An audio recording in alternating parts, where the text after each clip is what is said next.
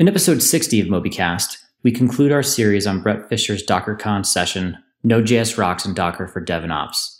Welcome to MobyCast, a weekly conversation about cloud native development, AWS, and building distributed systems. Let's jump right in.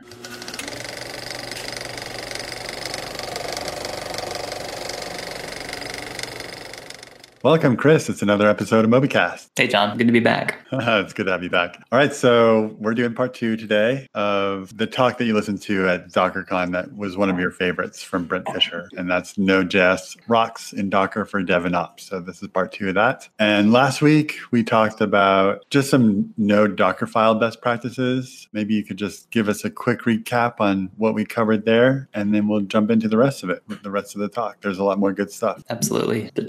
But first, I was kind of hoping we'd do our what you've been up to. Oh, I Absolutely. have I have something I definitely just want to talk about. Sure, it's sure. Just, it's kind of interesting breaking news, right? And this is the just recently Docker issued the press release saying Steve Singh stepping down Whoa. as CEO, right? I did not know that. Um, you and I were just talking before the podcast started, and I didn't know you had this secret. Yeah. keep, it, keep it fresh and spontaneous, right? So, I mean, not terribly shocking news, but but pretty interesting, you know, for for a whole bunch of reasons. You know, timing, like this is a week after DockerCon is when they is when they issue the press release, right? So it's kind of like, hmm, probably would have been nice to do this before DockerCon and then kind of help smooth, you know, make that introduction, if you will, and have that transition during then. According to the Docker, the deal wasn't fully in place yet, and that's the reason why they didn't do that. But Right, you know, because did it did it start with the with the freaking huge security nightmare they had, you know, three days before DockerCon? Yeah, I mean, you know, all this stuff factors into it, and like the Right. timing and like what's really happening behind the scenes. So, like the the official word from them is that like this this has been they've been talking about this for for months. Of course, of Um, course. and you know it wasn't finalized until after DockerCon, but you know who knows? The person they've tapped to come in and be CEO is Rob Bearden, who is former CEO of Hortonworks, and then also at a few other open source companies like SpringSource and JBoss us wow, So kind of like a um, somebody you know, who speaks the language of enterprise for sure. Yes, and, and and from an open source standpoint. So Yes. so kind of interesting there. But I just want like again, I'm gonna just reiterate this. Like here, I'm just gonna lay down the prediction. Docker is gonna be acquired by VMware. VMware is gonna overpay for them, but they're gonna do it, and it's gonna be a one-two punch for VMs to containers with with now Heptio and the Kubernetes founders, and then Docker. And I think it's actually going to be a win-win for for both of the companies because I just I think Docker is is definitely in a spot of bother here, really struggling to find its footing and what that business model is.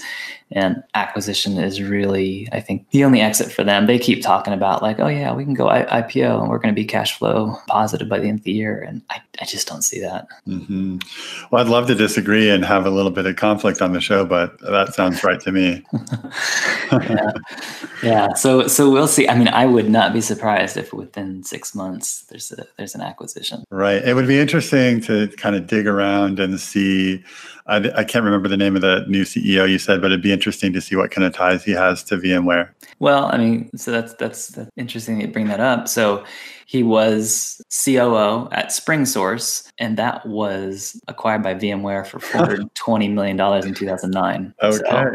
um, yeah, and Hortonworks. He did apparently he was there when they went public, and then they they were acquired by Cloudera last year. okay. So he's definitely got the experience of the chops. He's got the connections, you know, type thing. So again, VMware. I think this is the the next acquisition. It does make sense. And then, and I mean, it would make VMware like it would be the the source. You know, that's where you go for operating systems that are not operating systems. Yeah, and I mean, just the whole enterprise space, the hybrid Mhm. cloud space. Like, Mhm. I mean, it just it actually makes sense. So it's like I don't. I think from an ecosystem like this acquisition makes sense for them, and I think they will overpay for it.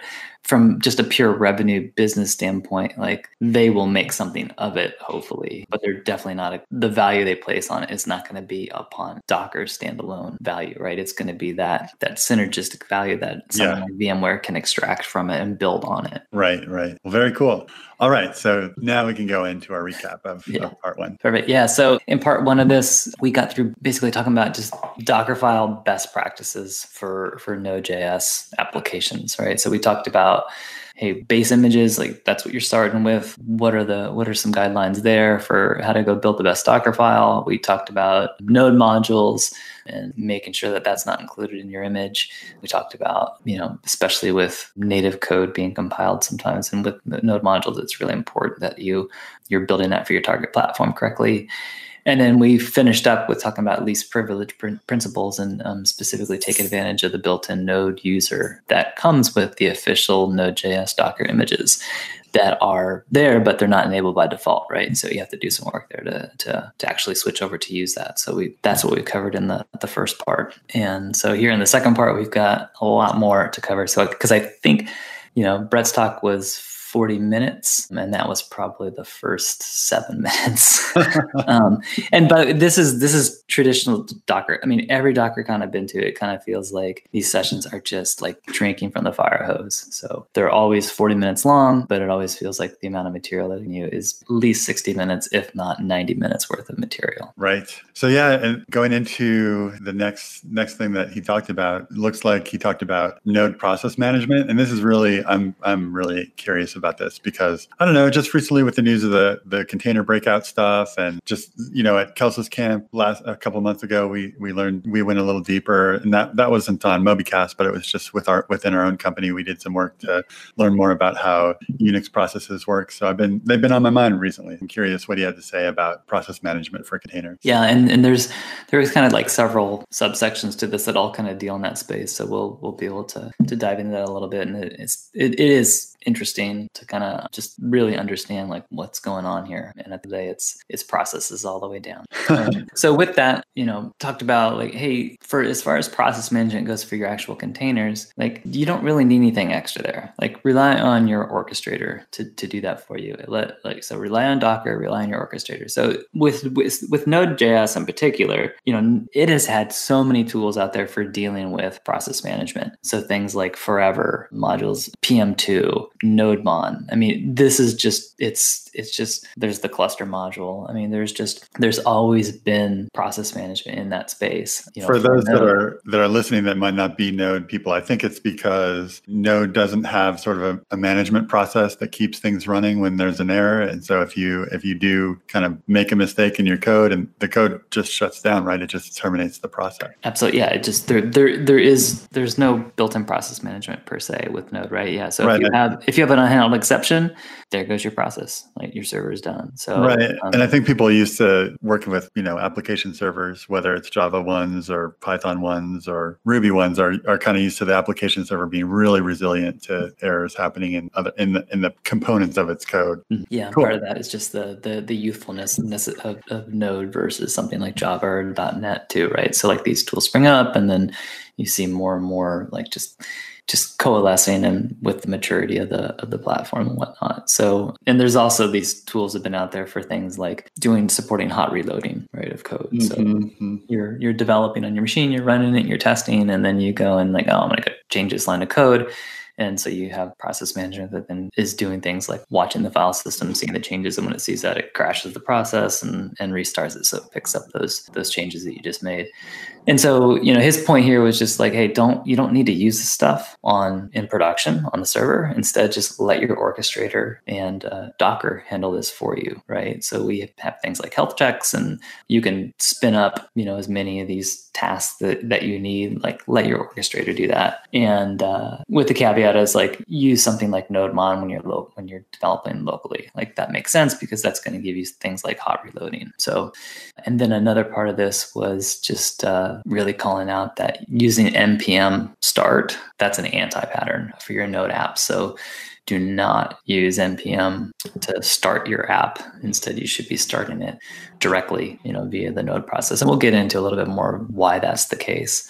But uh, those were the, the the two main ideas that pushing across there with that with in that particular section of the talk and then from there went into like well let's let's talk about shutdown now. Like what does it mean for um, a healthy shutdown in a node in a node application? Um, and this is a, a, node application in a container right? It is for for a node application in a container. It's also actually some of this applies outside of containers as well. Okay. Um, so but so specifically running inside of a container so it's it's it's running as process id as pid 1 right? So it's the first process in a in a system or the the container right? This is the, mm-hmm. the initialization. So that, this is typically what's what's happening right? So you're you've dockerized your your node app. It's you're spinning up a container based upon that image. And so this is the first thing that's running right? So it's running as as pid 1 so it's the the init process and you know just some background information there. Like the init process in containers has basically two jobs. One is to reap zombie processes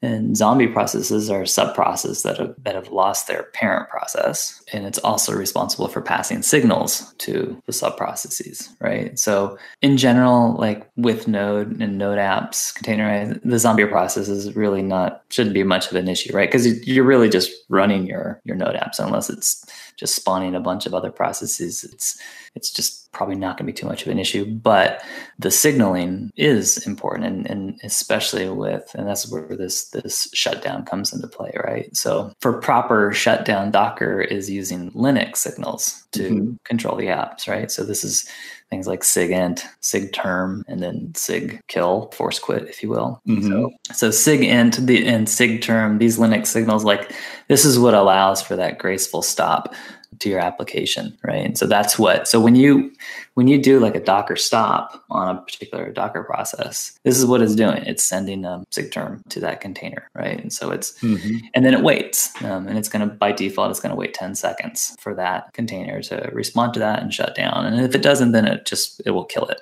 right? It'll do that force that force quit on it. So in order to have a graceful, healthy shutdown, you need an you need a container that's going to respond to to these Linux signals. Mm. And this is where it comes in with npm. So with with npm, it's not responding to sigint and sigterm. So if you're using npm start to launch your app, you, you have a problem here, right? So it's because it's not going to get processed at all. Ah, interesting. Um, yeah, and that and that's why npm start is the anti-pattern, right? Okay. Why, why the recommendation is, is to not do it. So um, just if I could if I could just make sure I understand, if you do npm start, then your Node app is running within a process that's owned by npm, and then when you send signals to that same process saying, "Okay, we're done, stop," npm is like, mm, mm-hmm. "I'm busy, I don't hear anything." Yeah. Yeah. So in, in that case, npm is PID one, right? Yeah, and and your actual your actual node code is is maybe a child of that, right? Mm-hmm. mm-hmm. Okay, got it. Mm-hmm. Interesting. Yeah, yeah. And then the other thing to keep in mind, so node by default is not responding to sigint sig sigterm, but you can with code, right? Like you specifically have to add code in there to handle it. So this gives rise to okay, well, what, what can you do? So he, he he outlined like three three possible workarounds and solutions here. And so the first off referred to like as a temporary band aid fix, and that is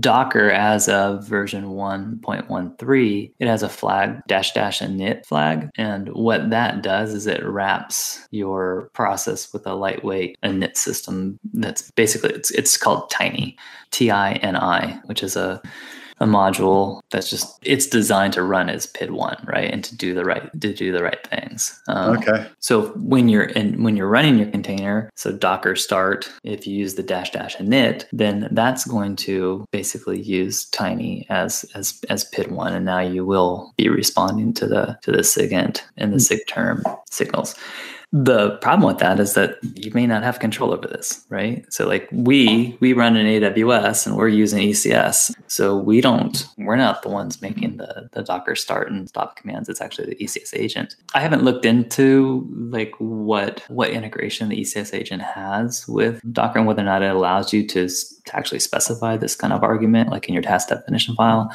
I bet um, it does, but yeah. It, it, probably does, but that's what you could do. Alternatively, if you can't, you know, modify your Docker start command, then um, another workaround would be to simply build Tini into your image, right? And have Tini be pid one. And so, so actually, have the last command of your Docker file be a Tini command. Mm-hmm, mm-hmm. Okay. And so that's that's pretty straightforward and easy to do. So again, fixing this this pid one issue. But the, probably the best way to do this, um, and definitely like the right way to do this, is just update your Node app to make sure that it properly captures the the Linux signals. So make sure that it's it's it has handlers for SIGINT, SIGTERM, SIGKILL actually SIGINT and term. Sure. Because if you're listening to those, then you don't need SIGKILL most likely. And then in addition to that, then also just don't use npm to start your app, right? So just call Node directly. So have Node be your be your PID one, invoke that um, to launch to, to start your app up, and then just process these these signals correctly.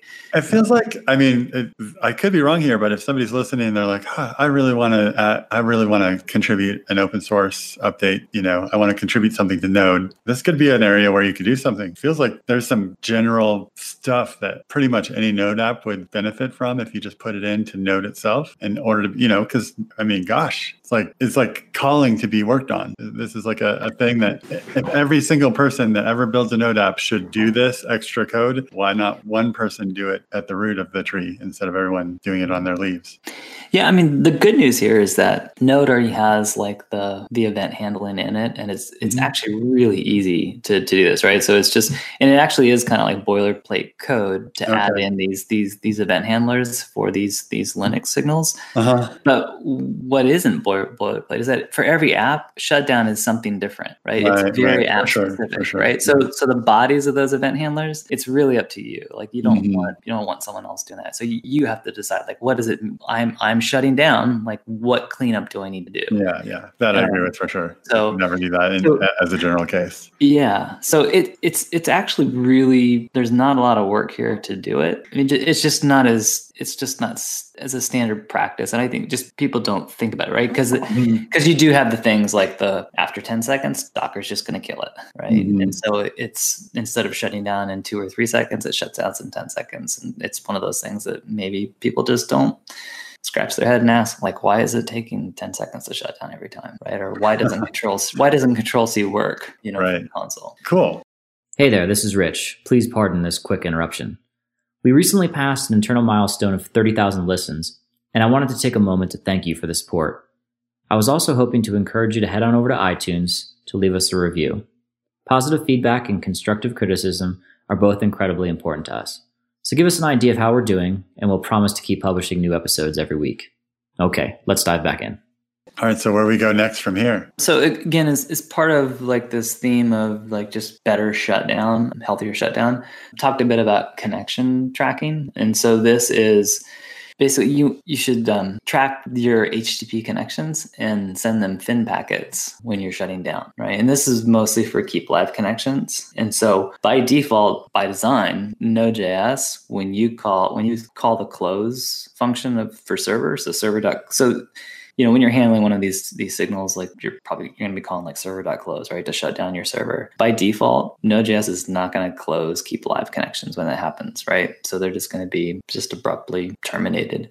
Instead, you know, what you should be doing is you should be you should send fin packets so that these things close in a, a graceful way and you know you also want to make sure that you're stop accepting new connections and existing ones get closed and whatnot so there actually is an open source an npm module out there it's called stoppable and this is something you can wrap a node.js server object with and so what that does is that is just provides for this really graceful connection handling. It stop when you call it, it stops accepting the new connections. It closes the existing idle connections without killing requests that are currently in flight. So it, it, allows for just a really graceful shutting down, draining of those connections and, and shutdown. No, so I guess I feel like I feel like it's maybe just the node ethos of like uh, super, super minimal, very, very lightweight, you know, making no assumptions about what people might be using it for that has led to this. And I kind of come from more of a man, things are a lot easier when you have some opinions in your software. And it kind of bugs me that this is even a thing. And, and it also kind of bugs me that stoppable is a separate module module that you need to add. Like I just would rather have, you know, the peace of mind that this is not something that I need to think about.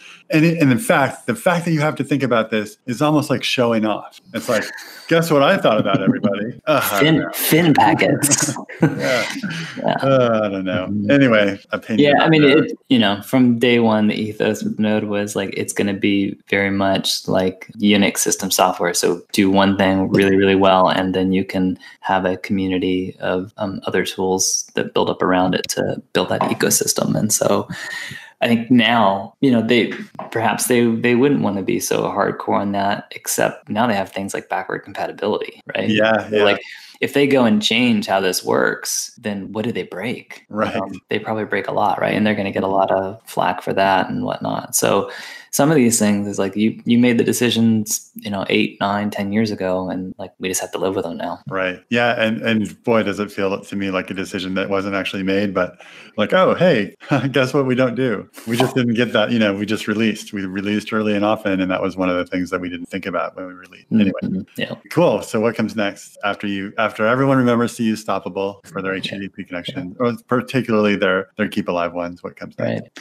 Yeah and and then there was you know quite a bit of discussion in Bret's talk about multi-stage Docker files and how to use those to, you know, basically break out your process into different stages like production versus dev versus test and whatnot.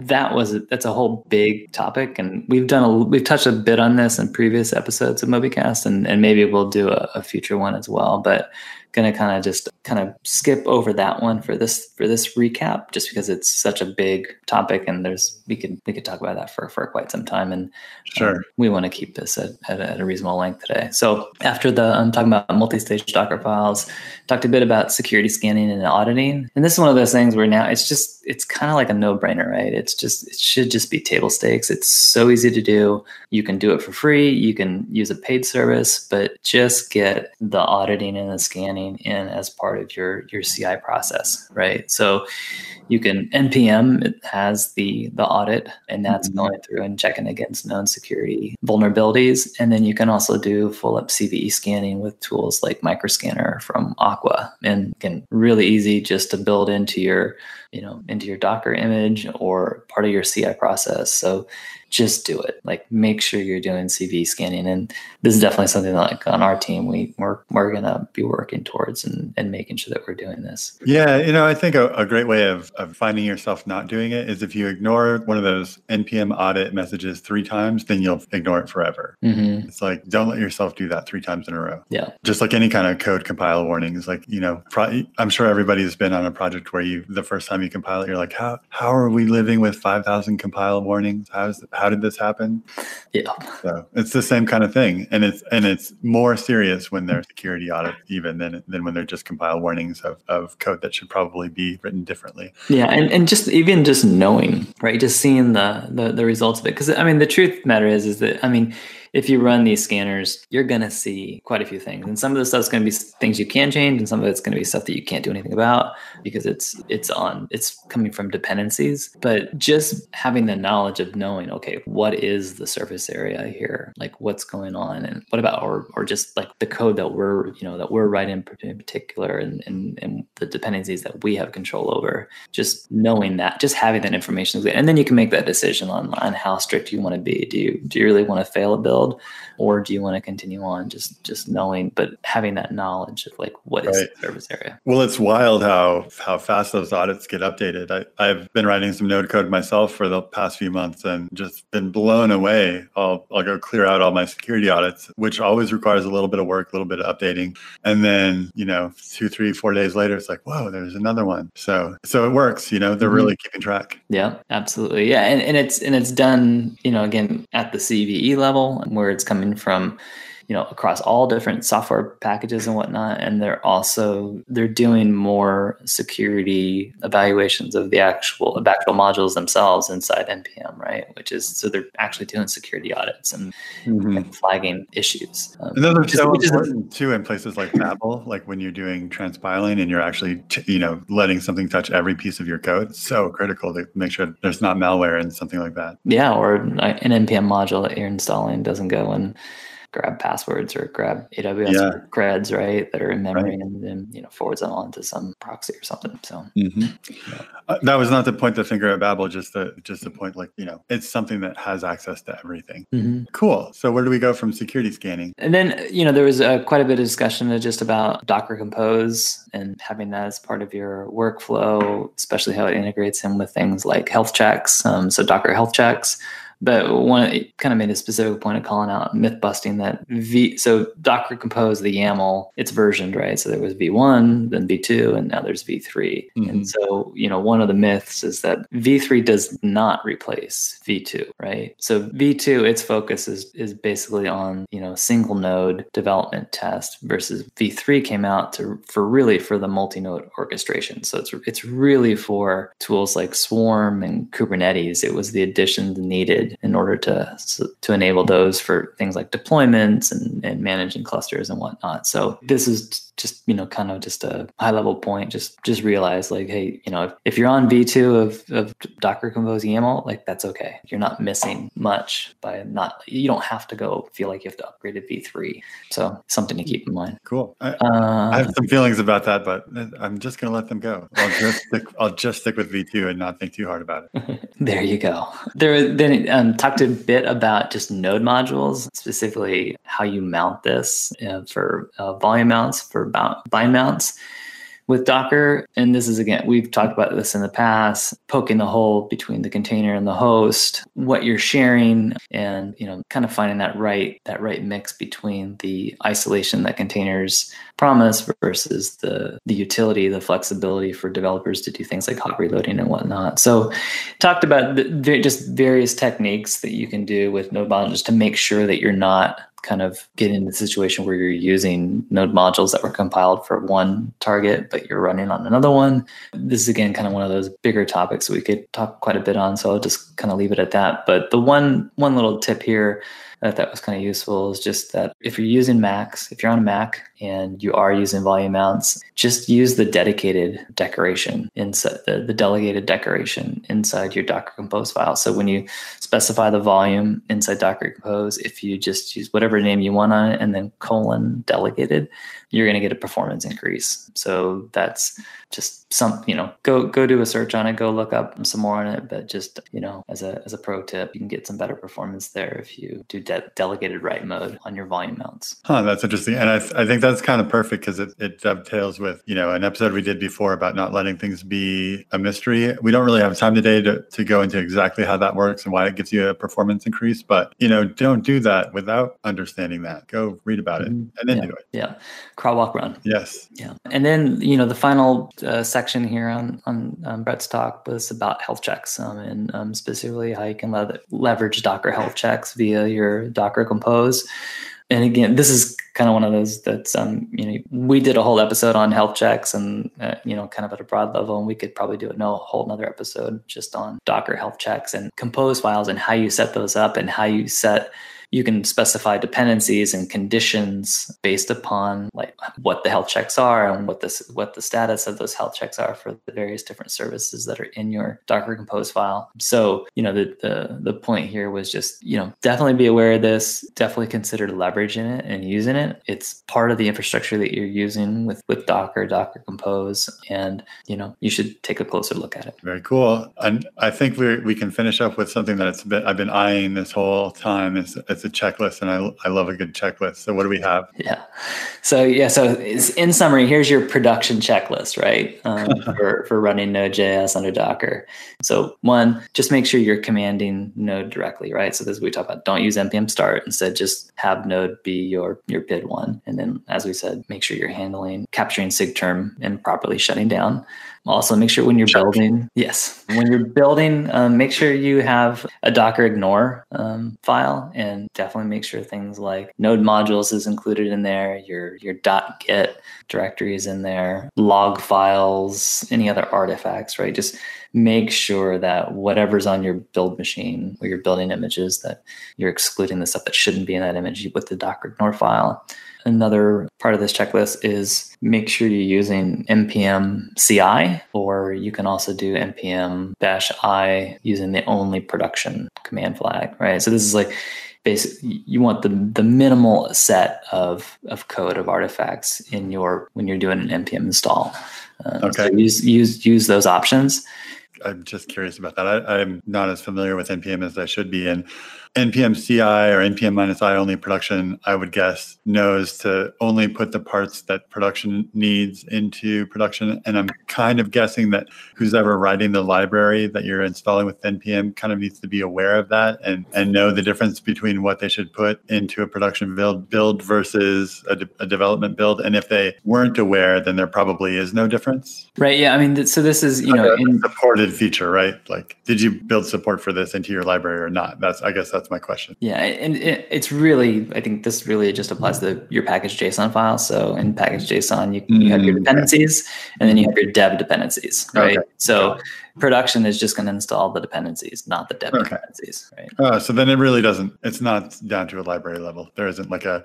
the no, it's it's not. It's don't think of it as like oh, I'm back in C plus C, C land, and I've now flagged. I'm it's now an optimization flag on my compiler um, to Okay, go cool. to you know to do things like unroll loops or anything like that, right? Like it's it's not that. Okay, thank you. And then another bullet would be just hey, make sure that you're you're scanning, auditing, and testing your builds. So we talked about that CVE scanning and and using things like npm audit. So really leverage what's there in your that you can take advantage of in your CI/CD pipeline.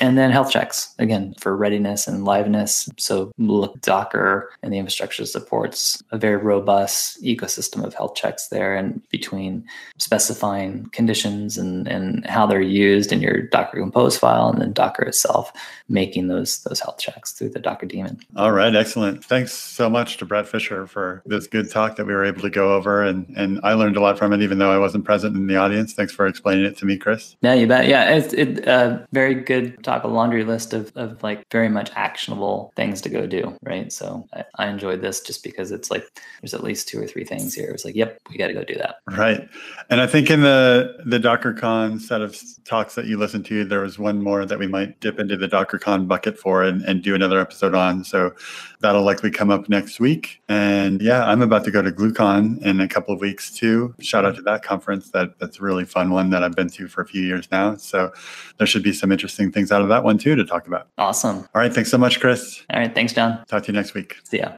Well, dear listener, you made it to the end. We appreciate your time and invite you to continue the conversation with us online. This episode, along with show notes and other valuable resources, is available at mobycast.fm forward slash six zero. If you have any questions or additional insights, we encourage you to leave us a comment there. Thank you, and we'll see you again next week.